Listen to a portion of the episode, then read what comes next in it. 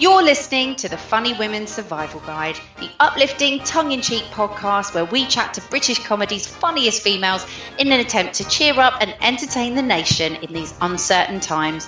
And here's your host, Alexis Strum. On this week's show, I'm joined by comedians Sam Baines and Anna Morris.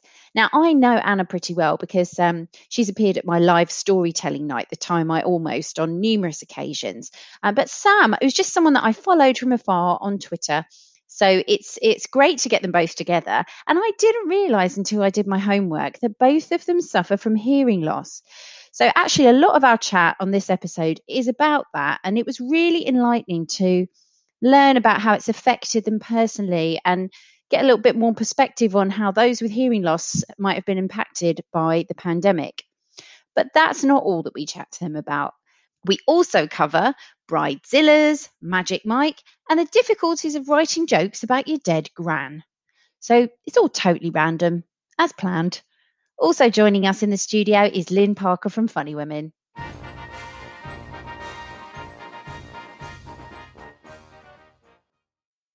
How is everyone today? Very good, thank you. Sam? Yeah, I'm all right. I did yoga. I feel like an incredible human being because I managed to do a, a yoga session in lockdown. You do look super chill right now, actually, I must say. Yeah, it's the Kent, Kent countryside, isn't it, Sam? Yeah, and the yoga and the tea and the cat. And Lynne, how are we? Uh, how are we in Funny Women Towers Oh, today? Very. Um, we've had another hectic week. We we've had a event last night with the Fawcett Society, and um, And how do you know these two ladies? What's the Funny Women connection here? well, as ever, it's the Funny Women Awards. Um, Sam reached the final of the Stage Award in 2014. Pipped to the post by Jayde Adams, who um, we all know and love. And uh, Anna won, I think it was our inaugural Best Show, wasn't it? Yeah, Yeah, we, we it introduced Best Show Award. And um, you won it for the show whose name I've completely forgotten. Um, Perfect, the wedding oh, the wedding show. I think I was nominated on the shortlist for a best show as I well. think you might have been, but I can't remember what year. Me neither. but it, being nominated is enough, Sam. Yeah, you know. exactly. Yeah, yeah, it's all good stuff. And I know you girls from Twitter. Followed you avidly, and you're both very funny ladies. Obviously, I only hang around with funny people. And Anna has come and done my um, the time I almost night, as has Lynne before. So that's our connection. And um, big fan of Lee and Dean. And big fan of Magic Mike. With so much, so much to cover today. Um, but of course, we have to start off with uh, what emoji of the day are we today? Because uh, that's the most important inf- information that we can impart to our listeners. So, if you were to describe yourself as an emoji today, which one would it be? Oh, oh, that's tricky. Um, I quite like the emoji. I don't know how to, how to explain it because no one can see me, but the emoji where the, the the kind of face looks a bit pained, like this. Oh, okay. Yeah, with half smiling, like Teeth out.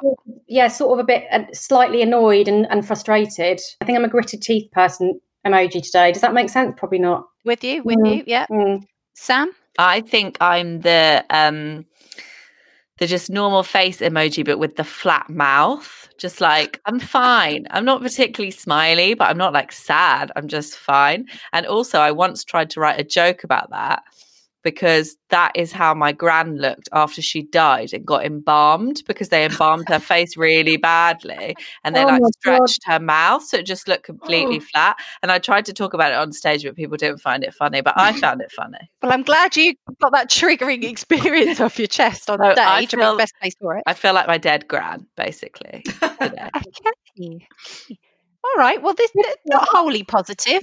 I'm going to opt for the the woman that's smacking herself in the face, like, oh my god, seriously. Oh, I like that one. I one. think I'm going to go. I like that one. It's quite funny, but it's at the same time. Yes, Mhm. the world is going a little crazy today, but that doesn't matter because we've got two fantastic, funny women here, and we want to find out more about you girls. Now, I know that you know each other from some of the work that you've been doing for the hearing impaired community. Is that the right way to put it? I don't want to get this wrong. So, Hearing loss Um, or deaf community. hearing loss, deaf community. And Sam, you're an ambassador for one of these charities, Action on Hearing Loss. Yeah, so I'm an ambassador for Action on Hearing Loss and for the British Tinnitus Association. So I have two types of tinnitus and a hearing aid because I am a sexy deaf package. so, two types of tinnitus. I so I don't know much about tinnitus. I know it's like a ringing in the ear sensation, which is absolutely horrendous and doesn't go away. Didn't know that yeah. there was more than one type. So that's what I always thought it was a ringing in your ears, but actually it can take on loads of different forms. So it doesn't have to be like a high pitched ringing. It could be a white noise. You could hear your heartbeat in your ears really loudly. Um, I have a high pitched beep that I hear, and then I also hear a kind of wavering noise that sounds like there's a spider living in my ear and scrabbling around, which is what I first thought it was. Genuinely went to the GP and asked her if there was something living in my ear. Mm. She was like, wow. no. And I was like, thank God. Um, so it was quite a quick diagnosis then.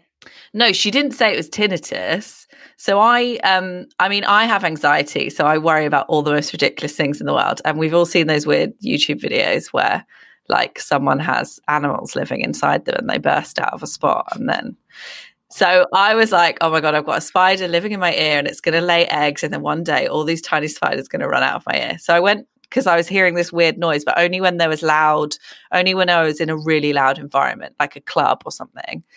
Um, so I thought it was the spider being like, it's too loud for me in my new home. so I went to the GP, and luckily I'd been seeing her for a while, so she knows what I'm like. And she had a look, and she was like, "There's nothing living in there. Um, it might be a bit of water on your ear because I swim, um, but let's send you for a hearing test just in case, just to check there's nothing more sinister." And then it was when I went for that hearing test that they said I had uh, moderate hearing loss. So it goes mild, moderate, severe. So I had like medium hearing loss, and they advised me I needed a hearing aid. And I had no idea. I thought there was a spider living in my ear, and then I got a hearing aid. So you hadn't experienced any loss anywhere of your hearing. What about when you're on stage? Did you ever realize that you were the one that was kind of like, oh, I'm not, I'm not quite catching this, or can you turn it up? Nothing at all. Well, but in hindsight, yeah, there were loads of times that I couldn't hear. But at the time, you just attribute it to other things. You're like, oh, they're talking really quietly on the TV, or um, I can't hear that person on the phone because the line's bad, or, you know, that person in, in the comedy gig is just talking really quietly because they're shy or whatever. Um, and so, you, yeah, I was just constantly attributing it to other things. And now looking back, and also now I'm more aware of it and wear a hearing aid I can definitely see the times when I can't hear. Because the weird thing is, I said this to Anna before, you can't hear what you can't hear. So, which sounds really straightforward, but if you go for an eye test, you can see that you can't read something. But hearing, you just think you know, you can hear everything. So I came out of the hearing test like, oh my God, I've got 2020 hearing. That's not a thing. And they're going to be like, oh, you have the best hearing we've ever tested. Also, because I'm really competitive and it's like, you have right. to press the button every time you hear a noise. Um, so, and I sort of wasn't aware of this whole world that I wasn't hearing. But then when you get a hearing aid for the first time, if you can have one and it works for you, it's amazing because you suddenly hear all this stuff that you've like not been hearing. And it's actually really overwhelming to begin with because everything's so loud. Um, and that's why it's so important that if people get a hearing aid and need one, that they wear it all the time. Because when you first, because I, I saw a article today which is like 40% of people with hearing aids don't wear them um, because when you first get it, it's so overwhelming and everything's really loud, and it's your brain has to get used to it again, having that extra noise. And it can take like a week of you wearing it every day for it to kind of um, become more regular and even itself out. So it's really important you wear it all the time. And then it's amazing. Like it's helped me so much. And do you ever have moments where, as you say, it's overwhelming, but also for other reasons where you just really is it is it helpful to switch off in some in some situations? No, you don't really like on switch the your hearing aid like off. That's I think that's a bit of a like myth thing. Right. Like you wouldn't you wouldn't keep it in your ear and switch it off. Uh, the only time I've ever had it in my ear and not had it on is when it runs out of battery. Also, because I have one sided hearing loss, if I don't wear my hearing aid, I fall over because my balance is really affected. Right. So I was actually one symptom of my hearing loss, which was I was twisting my ankle like all the time for like three years. And I went to um, physio and they were like, oh, you've got a weak ankle. And I was doing all these ankle exercises and I just kept falling over. And it wasn't like twist it, carry on walking. It was like fully stacked it every time, like Mm. cut bloody knees, like a primary school child. Um, and since I've had my hearing aid, as long as I wear it, I never fall over. And it's been three years. So it's That's super weird. Interesting. But it's been overwhelming. Like in Magic Mike, when I was doing the show, it was a pretty cool show. But um it was it's very loud. So I'm speaking on a microphone over the top of music in the background, over the top of 350 women screaming. And at times I have to speak to an audience member, hear their reply, and like say it back to the audience. So in and and Magic Mike were great about like getting me hearing protection. And I had an attenuator in my other ear, which is like blocks your ear up, but just lets through uh, a non damaging level of sound. But it it was in those environments, it can obviously still be really overwhelming, and I have to really concentrate on like lip reading, which can be really difficult. Especially if you haven't heard the person speak before, because you don't know if they're going to have an accent or something, and then lip reading is harder.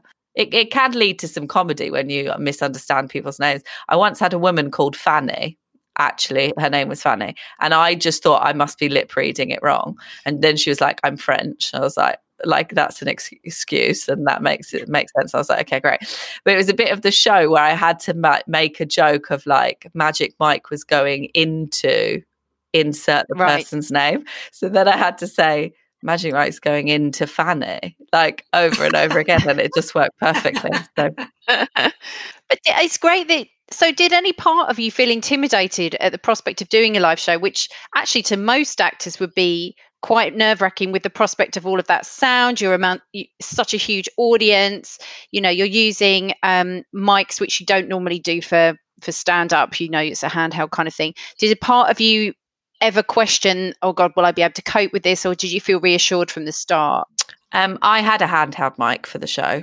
Um, so it was just like stand up, but it was covered in Swar- Swarovski crystals. So amazing now I will only accept that sort of level of microphone for a gig. yes as Um, you should I don't know. I guess I didn't really think about it. Like I try not to let my hearing loss hold me back. And I even wrote a children's book about a little girl with a hearing aid whose hearing aid doesn't hold her back deliberately. It's like an extra. harriet versus the galaxy is that right Yeah.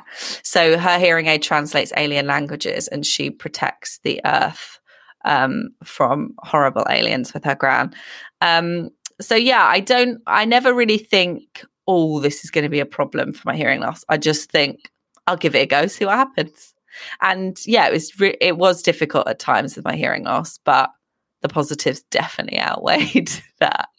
And Anna, you've had um, a similar experience. Um, Sam and I sort of spoke about, only spoke recently about both our experiences because we sort of met through, we knew each other anyway from the circuit. We kind of met through action on hearing loss um, properly. And I, I had no idea that, um, that she had hearing loss and I hadn't really spoken about mine very much. Um, and, but mine, mine is very different um, to. So I, I think Sam, you said you were thirty when you got diagnosed. Is that right?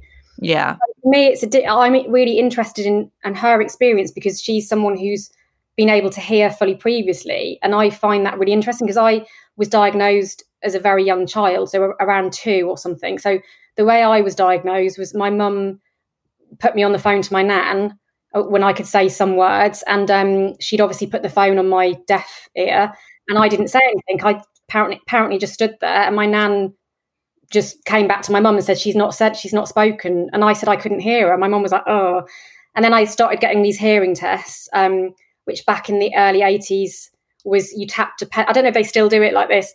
You you tapped a pencil you had these big headphones and you tapped a pencil every time you heard a noise.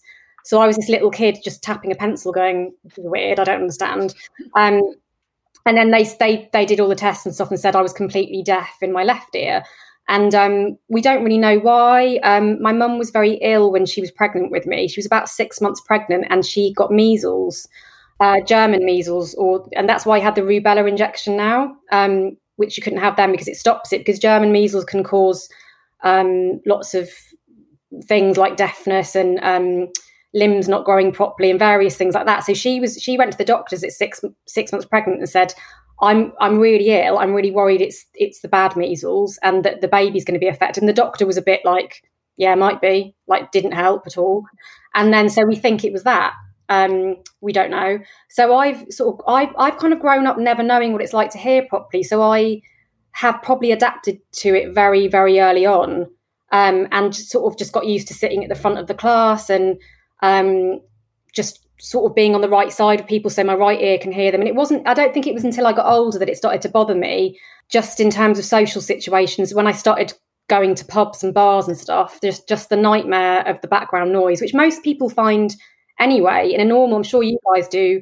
Um, you go somewhere and it's just all you can hear is the beat of the music or the people talking. And for me, it's worst. Um, so I read an article about hearing loss and how modern modern bars now have no soft furnishings and carpets and curtains and stuff. And apparently, back when they did, um, background noise could be absorbed by those materials, and it meant that it was easier to hear. So now, and you probably notice, you go to a really cool, trendy, big warehouse bar with high ceilings and brick walls and stuff. The, the sound is horrendous, and I find the biggest issue for me has been socializing and in groups. So if we were all in a, in a bar now which would be lovely. Let's imagine we we met up for a couple of bottles. What are we drinking? We're drinking wine, I think. We're drinking nice white wine. Wine, yeah, um, rosé. I would, mm. I would probably be find it hard to hear you guys if it was noisy, and I'd constantly be sort of making sure I could hear you, uh, or I was sat at a certain way. Sam might be the same. Um, and weirdly, this whole lockdown thing for me,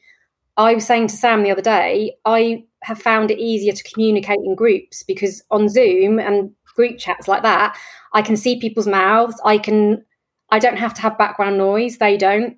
And I'm finding it easier, which sounds, I miss going to a pub and stuff, but I'm finding it easier to have a chat with a group. Whereas before, I've noticed I do very, my social life was just a lot of one on one chats because it's too, in a group, it's too stressful. Um, but I'm a bit worried about the face mask thing. Um, people having to wear face masks on trains and stuff because I I probably do lip read naturally without even realizing I'm doing it. But there's something like I mean, I'm no one can see you. People listening can't see, but if I cover my mouth and talk, yeah, I I don't know if you guys find it disorientating. Sam probably does. I find it really stressful because I feel like I need to see someone's mouth. So that's going to stress a lot of people out. I think. I've seen masks where people have actually tried to bring that into consideration and they're you know um, see through on the middle section and then fabric etc but it's just whether or not the majority would go out and get them i don't know how mainstream those masks are in hospitals i think at the moment for people with hearing loss so that doctors and nurses can use them, I think. Well, uh, Action right. on Hearing Loss are doing a big campaign to raise awareness of um, the fact that it's more difficult for the deaf community. Also, a doctor got in touch with me um, weeks ago, this was when everything had just started, and she was saying that she might had to have to be signed off work because she was deaf and she used hearing aids and because of all the all her colleagues were wearing face masks the whole time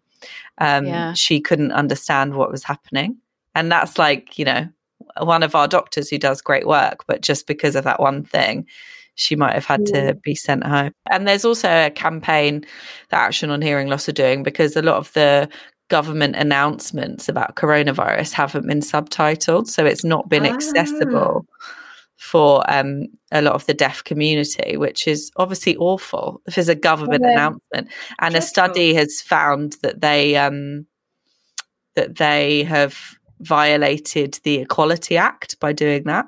Wow. Um, um, yeah, I, I, think I read that, but I think they started to sign. Are they they subtitling and signing them now?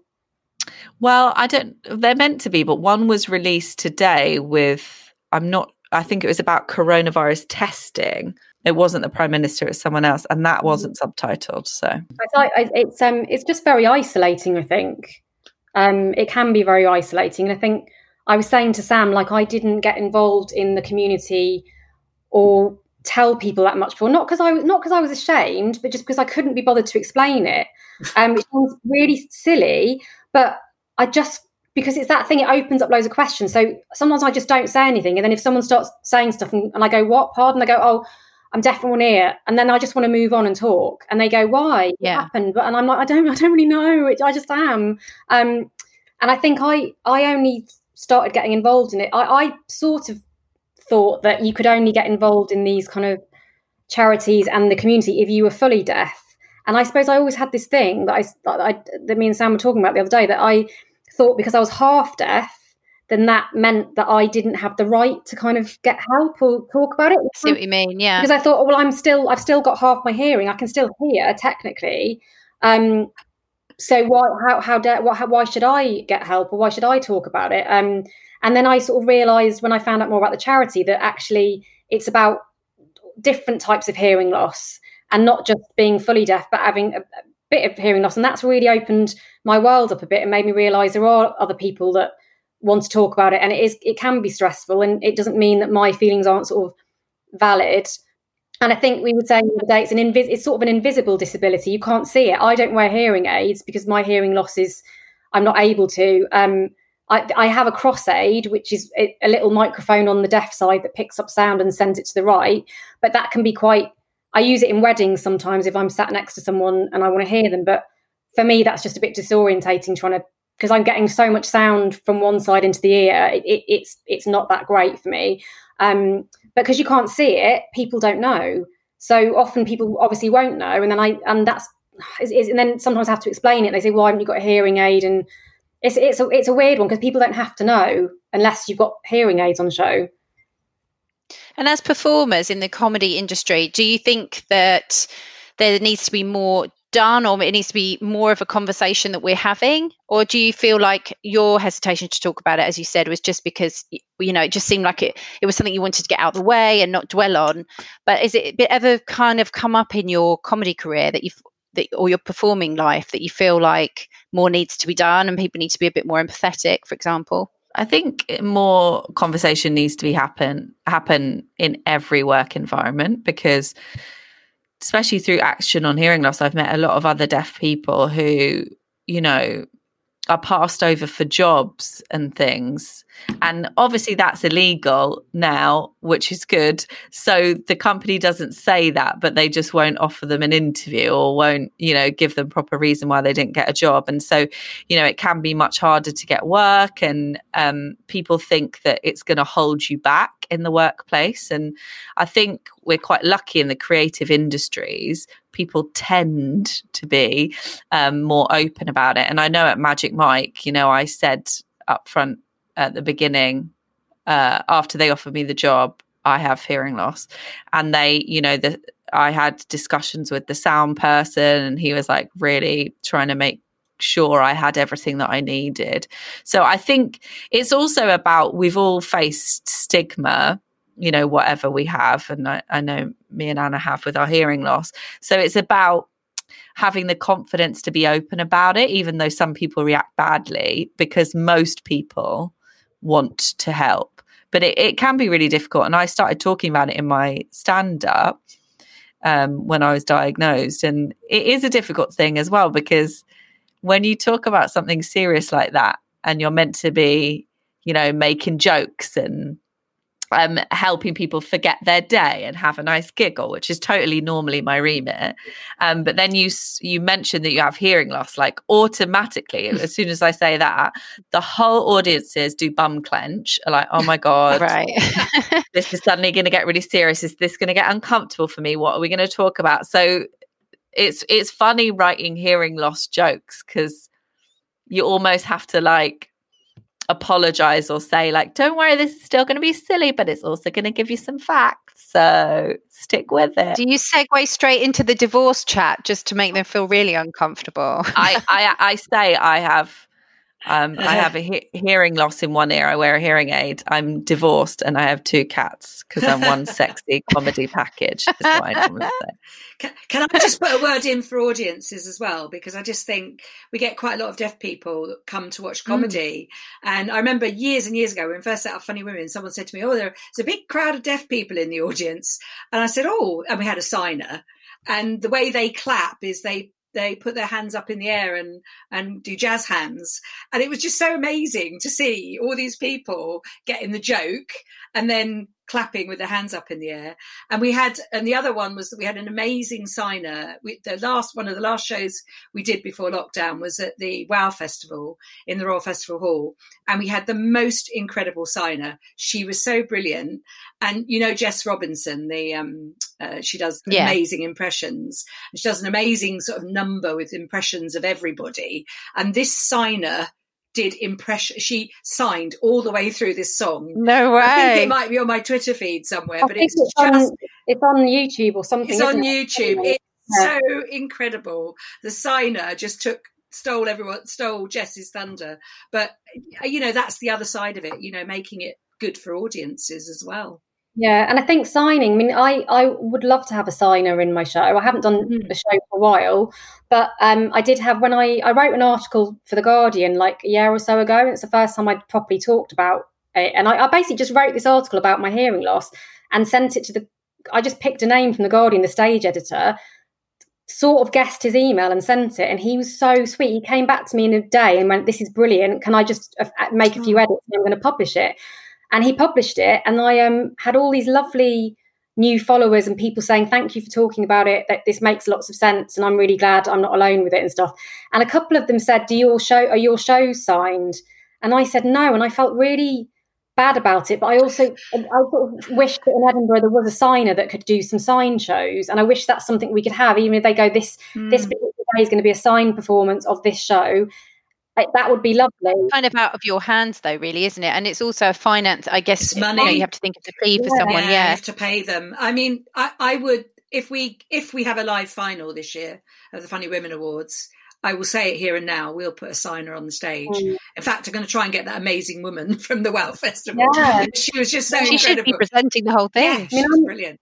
I'm trying to subtitle my videos as much as I can, and I've, I've been. I was going to say that to you. I noticed that you do that, and yeah. I was going to say, is that a conscious move? Yeah, yeah and also I, I, I think it's good for lots of reasons to to have the subtitles on, but mainly because I think it's really important that people can access my stuff. I'm I'm not great at it. I've been I'm using iMovie, and um, I'm just sort of like trying it, and I talk quite quickly, so it's probably not the best, but I'm trying to make sure that there's the subtitles available because I know on like some streaming platforms, um, like Game of Thrones wasn't subtitled for ages, and lot, mm. hard of hearing and deaf people couldn't watch Game of Thrones. And I know that Action Hearing Loss did a lot of campaigning to try and get things subtitled, and, and they said it was lovely in their office because they said look, they have lots of um, people in the office who hadn't watched Game of Thrones, and suddenly they'd all they were all able to watch it and talk about it. And I think it's really important that everything's accessible. And I think performing arts is tricky. You said, trying to there's so many, especially Edinburgh, there's so many shows and the cost is huge anyway. And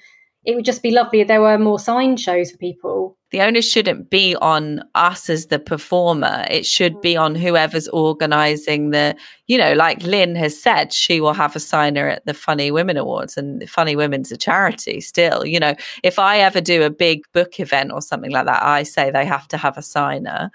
Um, I think what's so difficult about Edinburgh is because I really want my shows to be signed as well, but people don't realize that we have to shell out thousands of pounds to be able to perform at Edinburgh. It's not like we get paid, mm-hmm. but I think the venues should offer you a signer and should cover that in their venue costs mm-hmm. because they make money from the bar and thing as well as our show.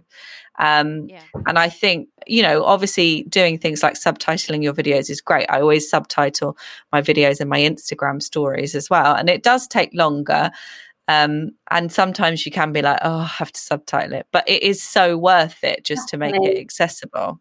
Mm. I think as well, if you, you know, if you have decent hearing, it's just, it's one of those things it just wouldn't necessarily always occur to you. But actually, a lot of people now are watching comedy on their phones in their workplace or on the train when they don't have the sound up and i do it myself yeah. loads i mean i'm always watching i've watched some of anna's um, amazing comedy clips which we'll get to we'll definitely delve into but i watch them and i just watch the captions because actually um, that's a skill in itself and if the captions are funny enough sometimes it's quite good. It's a real test. I'll watch something silently first and then I'm muted, and then I'll kind of judge whether I want to watch the whole thing and unmute it. So I think, but I think, um, you know, if our listeners do one thing today and they a lot of people that listen to this obviously are in the comedy world and make comedy and write comedy.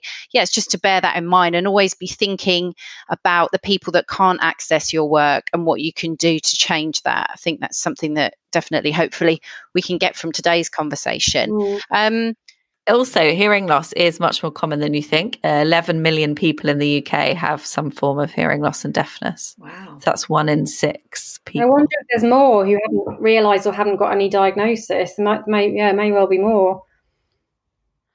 Yeah, I mean, there's also other hearing. I have something. I have hyperacusis, which means I hear uh, certain frequencies louder uh, and more painfully than others. And I had to have one of those hearing tests. You know, you press the button, and it's not hearing loss. It's just a different. I can hear. It's hear. It's hearing more. it's hearing more of different frequencies. But that actually, I went through a period when um, it, it made me feel really lonely um, because I just felt like things were too painful. And, um, you know, certainly there, I remember that I had some birds outside my window and, and it was driving me mad. And I looked into it. There's always a forum on the internet for everything.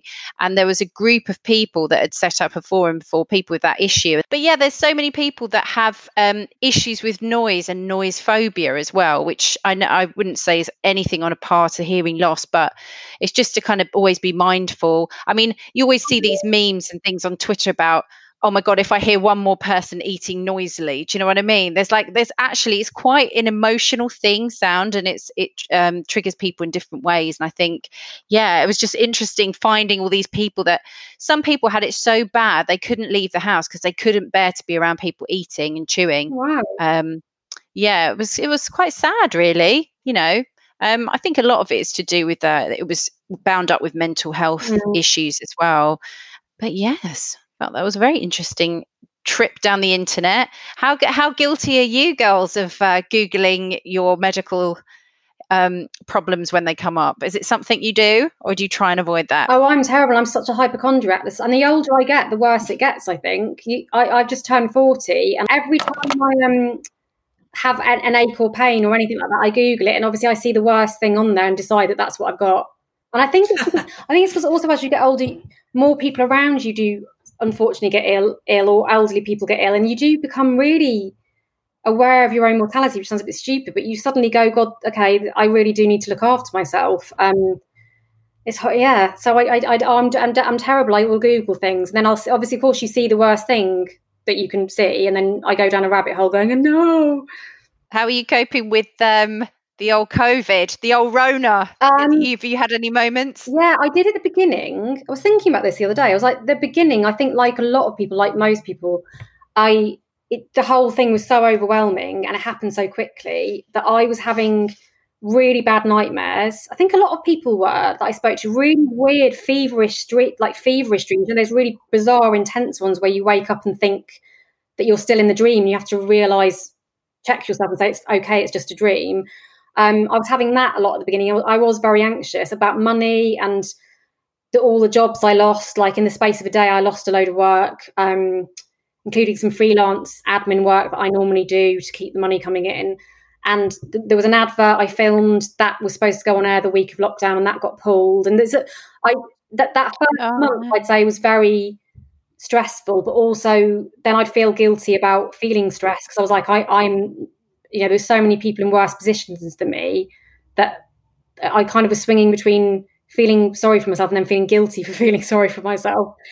So I did. I was trying to do lots of acts of kindness or just helping people get shopping and helping people and trying to just do something, which I think out of this has hopefully brought some good stuff like that. People coming together, and I think the last few weeks I've, I've felt much better because I've adapted to it. I think it's amazing how quickly people adapt and it's, it's something like you go this is the new normal. I've adapted to it. This is the way things are at the moment. But the beginning i think the uncertainty and i read a really interesting article about uncertainty and a psychologist was saying the reason everyone's feeling really weird and having weird dreams it's all about uh, what uncertainty does to your brain. And you eventually apparently you adapt to it and then that becomes normal. But when it's first happened and your whole world changes your brain apparently takes a long time to catch up with it I thought was interesting. But what I love is that you've been um, doing these really excellent comedy videos, and um, I'll tell you how I know that they're doing so well is because you, you mentioned something about WhatsApp. My sister actually WhatsApped me one of your videos, and I'd obviously already seen Mm-hmm. it because I'm a fan. And I thought, well, she must be. This is really taking off and going viral now because she's on the old WhatsApp Yeah. thread. Do you know what I mean? All the moms Yeah. sharing it and stuff. And it, I think you really just tapped into. It was a really nice balance because you tapped into how people were feeling, that weirdness, the uncanny feeling, as you said, but it was very light-hearted and and not political with it even when you started talking about you know boris was sending us all back to work Yeah. you did a lovely sketch about that but it was really it was really kind and and not political and i think it's really hard to strike that balance um so have you felt that the uh, has making these sketches helped you Yeah, I mean, the, it was it just came about quite naturally, and it came about from a week when I was feeling quite down and feeling a bit like frustrated. I kept going to write things, and, and I couldn't. My brain just I couldn't concentrate for more than five ten minutes, um, and I was really struggling. And I think I just woke up one day and thought, well, what can I do that's creative, but it's not going to mean I'm sitting at a desk for two hours because my brain was saying no, you, you can't do that. And then I think I had I think then the first video I did was a smug lockdown one, where it was the first 30 seconds were called smug lockdown, and the second 30 seconds were called normal lockdown. And the first one's all really nicely filtered and someone having an amazing time baking and, and learning the piano and learning three languages. And the second half's the reality of watching Contagion and crying and eating biscuits and only doing 10 steps a day. Um, and that totally came from me getting really annoyed with on Instagram and Twitter and uh, people just going on about how amazing it. They were baking and they were learning French and they were, and I was like, that I'd love to do that, but it's not realistic. So that that first video came out of me getting annoyed, going, "Oh, for goodness sake, like this is not normal." Most of us are in our pajamas and crying. So that video, I made it in a day, taught myself to edit, which was a great new skill, and then I put it out there, not thinking much, and that went viral. And I was obviously, as you said, I tapped into something, and then the um, back to work one that came from me chatting to some friends who have lots of office jobs, and they were really worried about going back to work and the commute and the all the things that they didn't miss at all. And that sort of came from I just did that as a bit of fun. But the interesting thing is, it's like when I've spent hours planning videos, and I, I have all these videos of my characters online, I can spend hours scripting them, filming them, editing them, overthinking them, and I put them out there. And often they do okay, but they don't hit anything amazing. And I go, oh, that was fun. As soon as I literally come up with this, an idea out of anger or out of like strong emotion, I'll just go, that, that'll do. And I film it really quickly. That seems to work. So I think the law of least effort is something I've learned quite a lot during this. Lo- just go for it if you've got an idea and don't don't overthink it. I think. And sam you've been keeping yourself busy with your divorce podcast divorce club do you talk about divorce club in divorce club or you're not allowed to talk about divorce club in divorce club Oh, Divorce Club is all about divorce. um, I think what Anna said is so true. Like when you come up with an idea out of an emotion, it just works. Like I've had podcasts before that I really like cared about. Like I had one called Periods Amazing Women in History, which um, highlighted awesome women throughout history, but lesser known. And, you know, and that did quite well and people listened and it was fine. But um, the divorce club, yeah, I only started it a couple of months ago. And it was me getting divorced, not having any friends who've been divorced. I'm the first one. So not having anyone to talk to about it. So I just thought, I'll make a podcast as an excuse for people to talk to me about their divorce so that I don't feel so alone.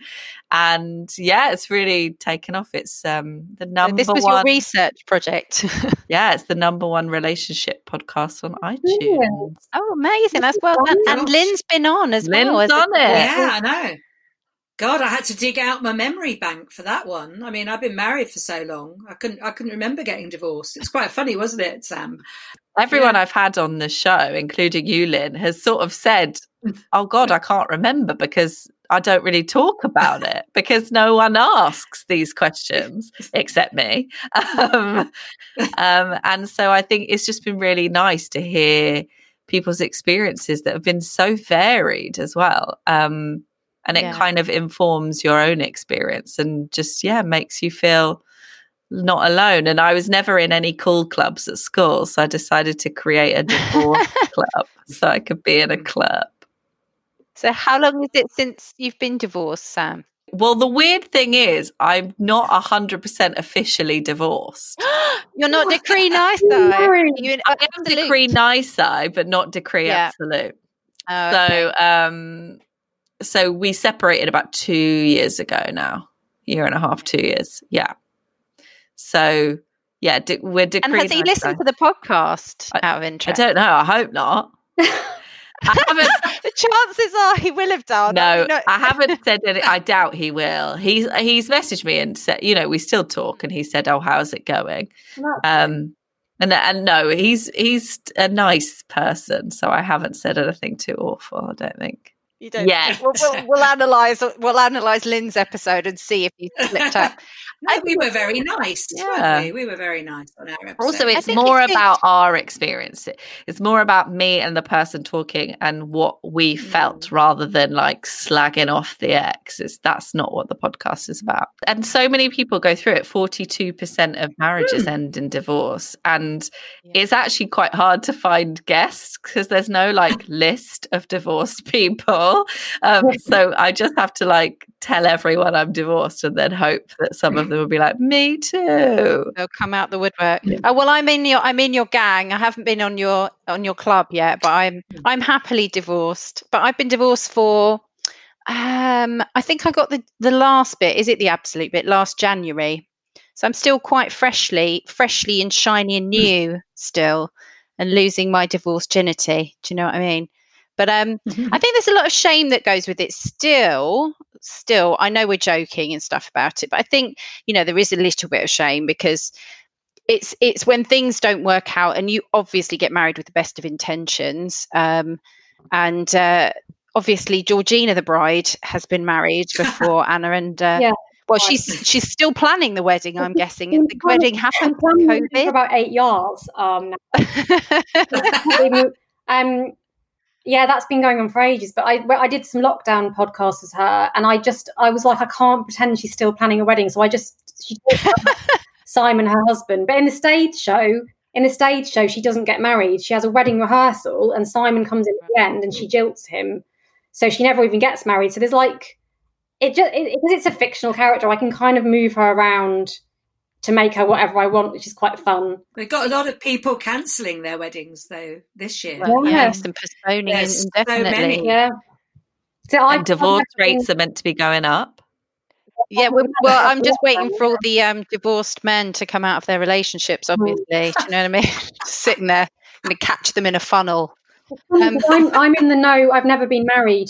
Gang, never mar- married. Currently have a boyfriend, but um, not engaged or anything. But I made the main bulk of my income from pretending to, pretending to get married. And Georgina, the bride, the bridezilla for people who don't know who she is, that was my first solo character. And previously, I was in a, a comedy duo with Beth Weiss, and we did funny women um, stuff as well. And I went solo, and she was the first character I did was a bridezilla because partly because I've been to so many weddings and picked up a lot of comedy um, from that, and just came up with this character. And it's and then I, I ended up two years later. I'm suddenly doing these shows that were was like a full wedding, the wedding rehearsal show, and I had actual wedding dresses that a wedding dress company had sent me, and I tried on a wedding dress um, at the age of like 34.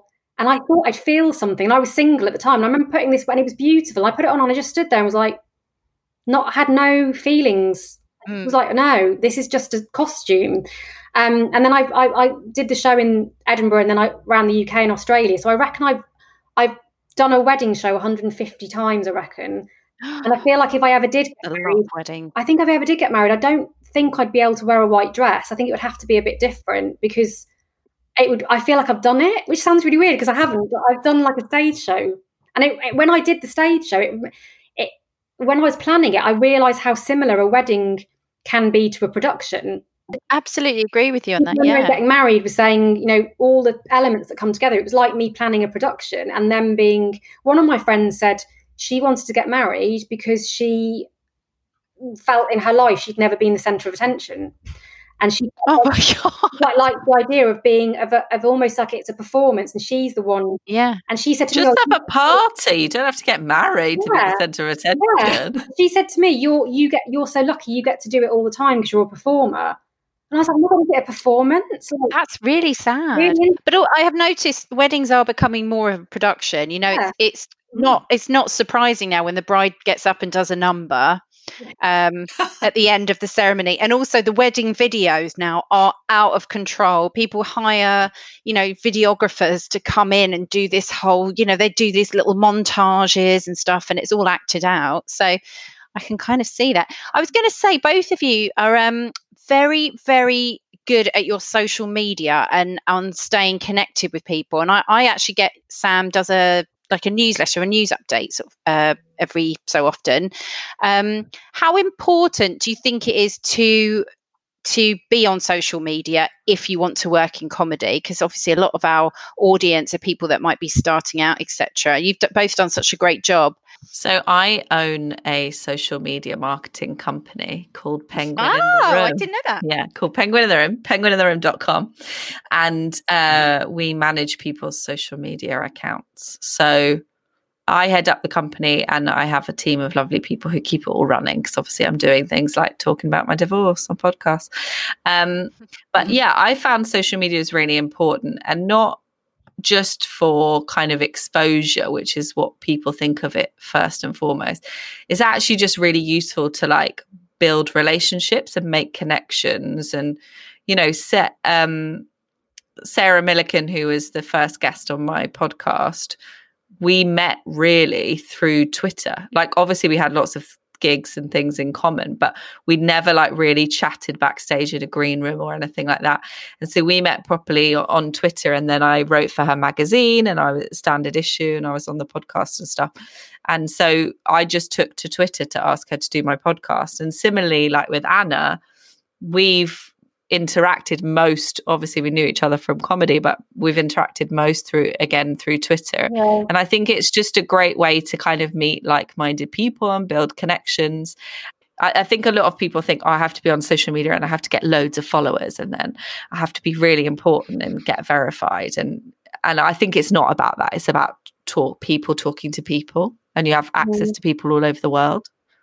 I sometimes love it and I sometimes hate it. And I think I, it's choosing who you want to follow, I suppose, and who you, what kind of things you're interested in. Um, Twitter, I'm slightly better at. Instagram, I don't think I'm very good at Instagram. I feel like I don't really know what to do with it. Some there's some brilliant stuff on Instagram, and I've, I've started choosing more carefully who I follow, and it's just subjects I like. I do follow a lot of cat accounts. Um, I find it comforting. If I'm feeling down, I just go on Instagram. and A lot of my feed stuff comes up yeah. cat pictures and it makes me feel very calm.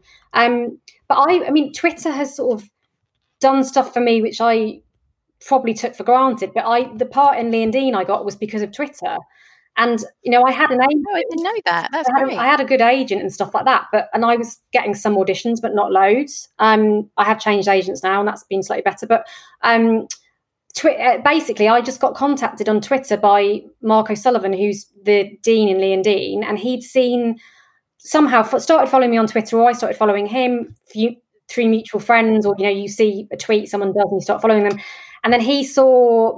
I, I tweeted a, a trailer for my wedding show, I think, with Georgina in the trailer, and he happened to see it. He was trying to cast this quite posh woman in his sitcom pilot, Mrs. Bryce D'Souza, and was struggling to cast it. Saw my video and thought, oh, she might, who's she? She might be good. And then sent me a direct message on Twitter, said, can you give me a ring? I work for this production company, blah, blah. And I was a bit like, oh, okay, I don't know. You, you sometimes you get people contacting you think, is this real? And often they go, you need to pay us £500 to be in a film. Um, and then the rest is history. I spoke to him. He said, "Do you want to come for an audition?" And I was like, "Okay, yeah." And then I've ended up, I ended up in two series as a big part. Um, that that didn't happen through my agent. That happened through Twitter. Um, and I, That's an amazing story. And you're now writing with him as well, so it's really, it's really interesting how that changed my life. And um, as Sam said, that you make lots of connections with with different people, and you can choose who to follow. Sometimes I have a break from it if I find it a bit overwhelming, um, and sometimes I and I sometimes I have had. I'm sure Sam's had this as well. You do, you know, the more you put on there, I suppose, and the more followers you might get. You do, you're you're going to get some nasty tweets, and I have had some. Um, and it, I, it does go, it does hurt because it you're human, and of course it does. And I think a lot. And um, sadly, loads of women get trolled the, the way that men don't. I know um, a lot of people, comedians especially, get talk, they, they, their looks get discussed in a way that a man wouldn't have their looks discussed because they're making a joke or you know how, who do they think they are. And I find that it re- that really really upsets me still that that's happening. Um, and I know some comedians, I know some people who've who've been had some really nasty tweets or messages and they've they've decided to take to reply to the person and say can i just ask why you thought why you did that and, and how it's made me feel and a couple of people have had apologies i got one the other day about a program a, a new bbc thing i'm in that someone decided to tweet me twice in the space of 10 minutes to tell me how awful they thought it was Oh my god, And- that's terrible. and what but i thought and it's not awful. It's the first team, and you're amazing in it. it- It's great. It's a really good No, all I did is I, I replied, and you shouldn't really reply, but I thought, no, sorry, but I'm going to, and I replied going, hello, um, can I just ask? I'm really in, intrigued, or I'm interested in to know why you felt the need to tweet me twice to let me know that you don't like it. And I'm then nervous, going, oh God, I'm going to get a reply. And the guy, he didn't reply. That is the bad side sometimes Yeah. of, of social media, Mm. but I think it's actually the bad side of just being in the public eye a bit rather than social Yeah. media. I've got emails saying that I should die and that I'm stupid and lots of swear words. And that was just from becoming the uh, Tinnitus Association ambassador. Um, Wow. Wow. Because people get very angry Nice. about tinnitus. Yeah, a charity position. They said I should be fired. And I was like, you do know I'm not being paid. I'm just trying to raise awareness of tinnitus. Um, but yeah, you get you get horrible things about everything you you've Yeah. been in and things that you write, but just block them. Well, thank you so much for being guests on the show Thank you. today, and um, best of luck with all of your various projects. I'm sure we'll be reading many more books and seeing more sketches, etc., from the two of you in the future. So thank you so much, and thanks much. Lynne as well. Thank you, Lynne. Thank you.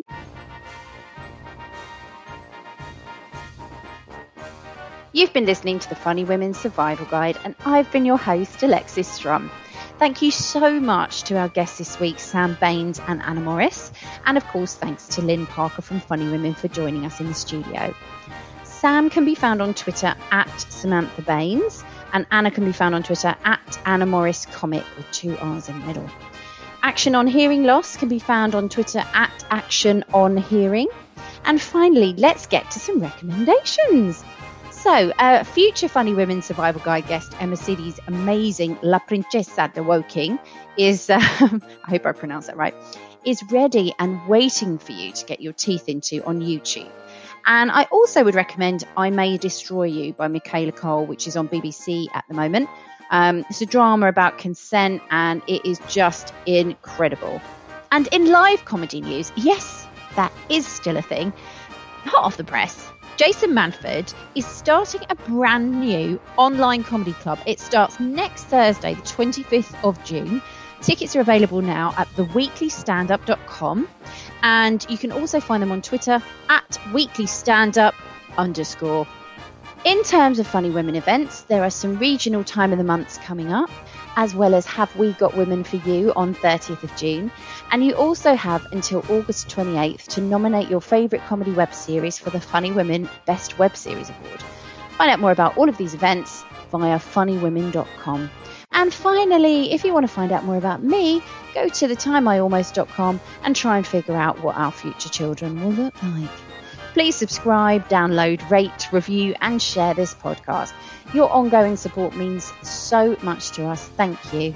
Stay funny and stay safe.